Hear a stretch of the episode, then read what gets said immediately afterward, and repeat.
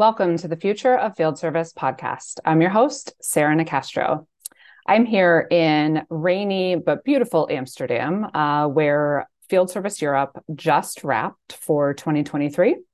Uh, and I thought I would uh, give you all a bit of a summary of um, the themes and topics and discussions uh, that came up here at the event over the last two days. Um, so I would be remiss not to start with my favorite session, which happened to be the one that uh, I had the pleasure of uh, moderating with um, uh, Electrolux. So I was joined by uh, Rainier uh, Welshen, who is um, best title ever, head of peace of mind uh, for Electrolux Group, as well as Charlotte Louisly, uh, who is the business transformation lead, and Yella Coppens, who is business process process expert for field operations. So um, these three folks uh, from Electrolux um, have been intimately involved in uh, the company's um, journey uh, of service transformation. So um, Electrolux is uh, a company with a deep, rich history, more than 100 years. Um, and uh, a couple of years ago, uh, you know, overall shifted um, to a more customer centric strategy and recognize that uh, service obviously plays uh, a critical role in uh, its competitive differentiation and customer experience.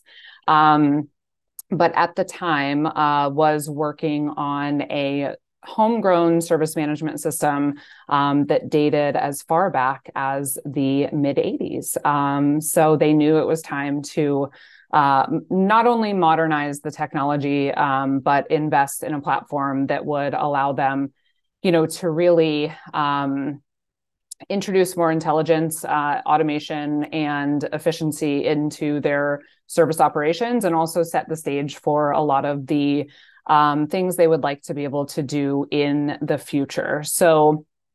It is a um, global service transformation project that Electrolux uh, has selected IFS for um, that uh, you know is in its early stages. Um, it's been underway for uh, for a while, um, but this team from the Benelux uh, has been um, pivotal pivotal to the beginnings of the project. So the team joined and you know talked not only about the catalyst for the change and um, how the technological upgrade will help them um, with their service differentiation. But they also shared a lot of the um, specifics around uh, selection criteria, um, change management, um, lessons learned. Uh, I think we talked about challenges as well as pleasant surprises.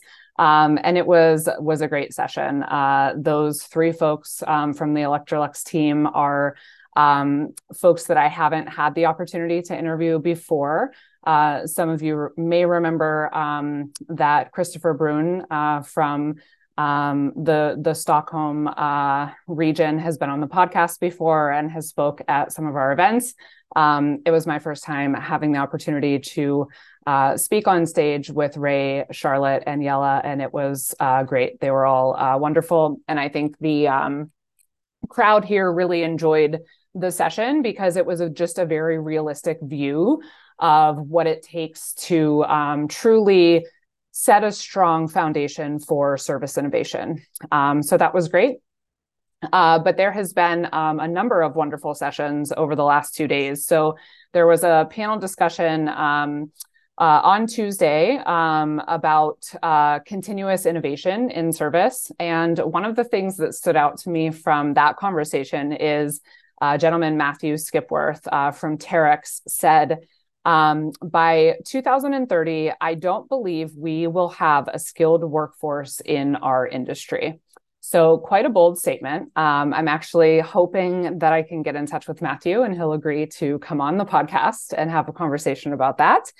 Um, but what he was saying is that, um, you know, by 2030, what he anticipates is, I think the way he put it was, uh, two feet and a heartbeat um, can do the work that needs to be done on site. So really, essentially, the um, the source or the core of value uh, in service for the customer, he believes will shift. Um, so uh, it was interesting to um, hear that statement and also hear how the other panelists felt about you know some of the changes that are taking place in um, you know more remote work uh, more digital service offerings self-service all sorts of things that are changing you know what the traditional means of service delivery have looked like um, there was a women in service panel uh, yesterday with uh, Chiara uh, Mayella of Thermo Fisher, um, Anna uh, from Donaldson, and Maria Jose Aguado from Glory Global.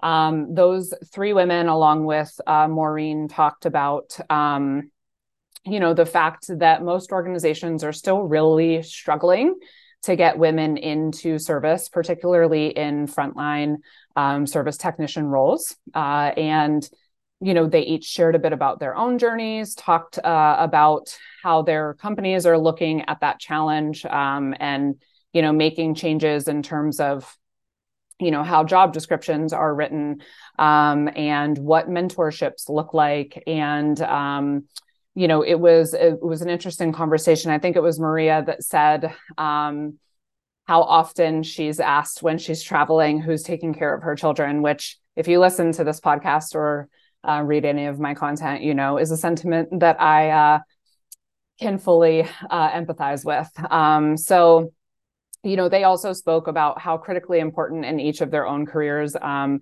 male mentors and um, advocates have been and how important it is to make sure that we aren't um, you know being anti-men which which isn't the objective here. You know what we're talking about is the fact that um, women are just one uh, form of diversity that is still significantly lacking in the service sector um, and getting creative about how we can uh, change that um, so it was a really uh, good conversation uh, there was a, a conversation um, uh, later uh, in the day talking about the evolution of the field workforce. So, kind of tying into uh, Matthew's statement um, earlier in the day about uh, what he believes will happen by 2030, but talking about um, you know how organizations are looking at uh, their um, frontline workforce, what's changing, how they're upskilling or what different skills they're looking for, et cetera.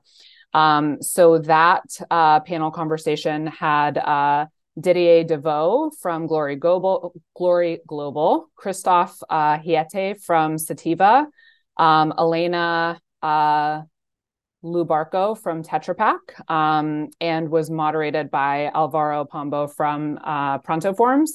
And um, you know, some of the things that came up in that discussion, one of the things that, you know, I've talked a bit about before, and I think we'll continue to see is sort of the idea of segmenting um, work differently so that you can uh, allocate um, different strengths and skill sets to uh, different roles that need to be done in the field. So, um, you know, uh, different organizations share different examples of how they're doing that. Some, I think they had like a a, a, junior technician, a regular technician, a senior technician. Others is done by um, product line or um, you know area of of specialty. But the idea being that um, you know you have uh, different ways to segment the work where you can align strengths to uh, the more technical jobs. You can align strengths to uh, the more relationship building or, or customer centric um, aspects of the job, et cetera. Uh, another important point in that conversation was the importance of career progression and giving people a clear uh, picture when they come into an organization of what their opportunity is within the business and how they can progress through um, different um, you know, training, uh, acquiring different skill sets, and ultimately progressing through different roles. Uh, and one of the things that I liked during this panel is actually uh, something Alvaro said um, that I believe he said his father used to always say to him, which is thinking doesn't cost a lot of money. Uh, and that struck me because I think um, in service, you know, uh, a lot of our um, a lot of what holds us back from the progress we could be making is that we we don't want to think differently. We can make a lot of excuses for why things can't change. Uh, and I think um, a lot more would happen if we just took that advice, thinking doesn't cost a thing, um, and did more creative thinking, more brainstorming uh, about what is possible instead of always tying ourselves to what we think is not possible. Um, there was a keynote presentation uh, this morning, Wednesday morning, um, from Rick Lash, uh, who uh, was on the Future of Field Service podcast along with Christine Miers. Um, they co authored the book Once Upon a Leader. Um, if you haven't listened to that episode and would like to do so, it's great. It's episode 226. Um, but Rick uh, gave a keynote presentation on the importance of your leadership narrative. Uh, and it was such a great session. I had so many people coming up to me after just talking about how great it was to hear um, that presentation at an event like this. He was very much speaking about how, you know, when we're young, um, we uh, start to form our story, who we are, um, why we are who we are, what matters to us, what our purpose is. And over time, um, our environment sort of can erode that and and often distracts us from our story or encourages us to um, focus more on you know what our company's story is or what our uh, you know teams or customers or whomever's stories are and not necessarily staying true to ourselves um, and how as leaders you know continuing to um, you know understand your story live your story allows you to connect with your teams. It allows you to stay motivated um, stay uh, energized um, to do the work um, and really just how impactful it can be. And, and it was a great message and i think one that resonated with everyone in the room. Um, there was a, a panel uh, discussion um, after on the circular economy. Um, so that was with Ralph Boots from Philips, uh, Zoltan Gal from ABB, uh, Costas Dincios from Frigoglass, um, Marcel Van Beek from GoMocha, and Marcus uh, Hucko from Leadec. Um, and that was a conversation all about how uh, things like um, refurbishment, uh, recycling, and reuse, um, you know, come into play when we talk about uh, you know the intersection between service and how we can um, help the environment um, uh, things like how um, you know insights can be fed back into uh, product development um, to extend uh, you know product life cycles make assets more um, serviceable and then how that intersects with the topic of servitization because obviously as we've discussed on this podcast before, you know, if a company is is manufacturing a product for um, uh, acquisition um, price and then you know the use of spare parts, et cetera, it's a far different um, business model than if a company is manufacturing a product for uh, maximum life cycle and uh, cost of service. So how that um, plays a big role also how companies are helping their customers with their sustainability initiatives, looking at things like um, helping them lower energy costs, uh, things like that. So, um, you know, I think it was uh, Costas that said, you know, we have to remember that this conversation is part of, you know, culture, and it can sometimes be at odds with um, things that are uh, only focused on on reducing costs, and and so we have to um, be willing to uh, look at the big picture uh, and think about um, value through those different lenses. So it was a really interesting conversation. Um, and then uh, there was conversation um, this afternoon with Andrea Pelizzaro of Alfa Laval, uh, Valeria uh, Zimenkova from Xylem, um, Tjerk uh, Smits from Boston Scientific, uh, moderated by Jan van Veen with More Momentum um, talking all about data uh, and um, you know really focused on the monetization of data uh, and using that as a service revenue stream uh, as a as a value proposition.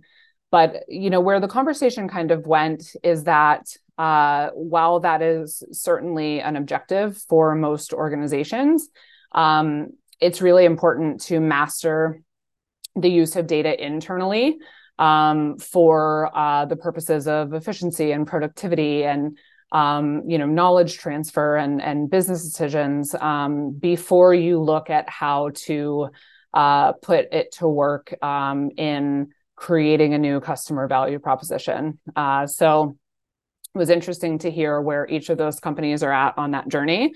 Um, Andrea spoke about a lot of the work that Alfa Laval is doing to um, coach its sales teams on selling uh, more value based um, service offerings and uh, you know really working toward that end of um, creating new revenue streams through these uh, digital connected products and the data uh, and insights that can be gathered from them so very well rounded uh, collection of topics here this week um, great conversations. Uh, it was wonderful to see some friendly faces and meet some new folks as well. Um, so pleasure to be here. Uh, and um, I believe this is my last trip uh, to Europe for the year. Uh, we'll look forward to to coming back next year. Um, but in the meantime, stay tuned. Um, I hope to reach out to some of the folks that spoke here this week and ask them to come be guests and talk to you all on the podcast directly. Um, in the meantime, you can, of course, find content on very similar topics by visiting us at futureoffieldservice.com. While you're there, be sure to sign up for the Future of Field Service Insider so you can get the latest content delivered to your inbox every other week. The Future of Field Service podcast is published in partnership with IFS. You can learn more at ifs.com. As always, thank you for listening.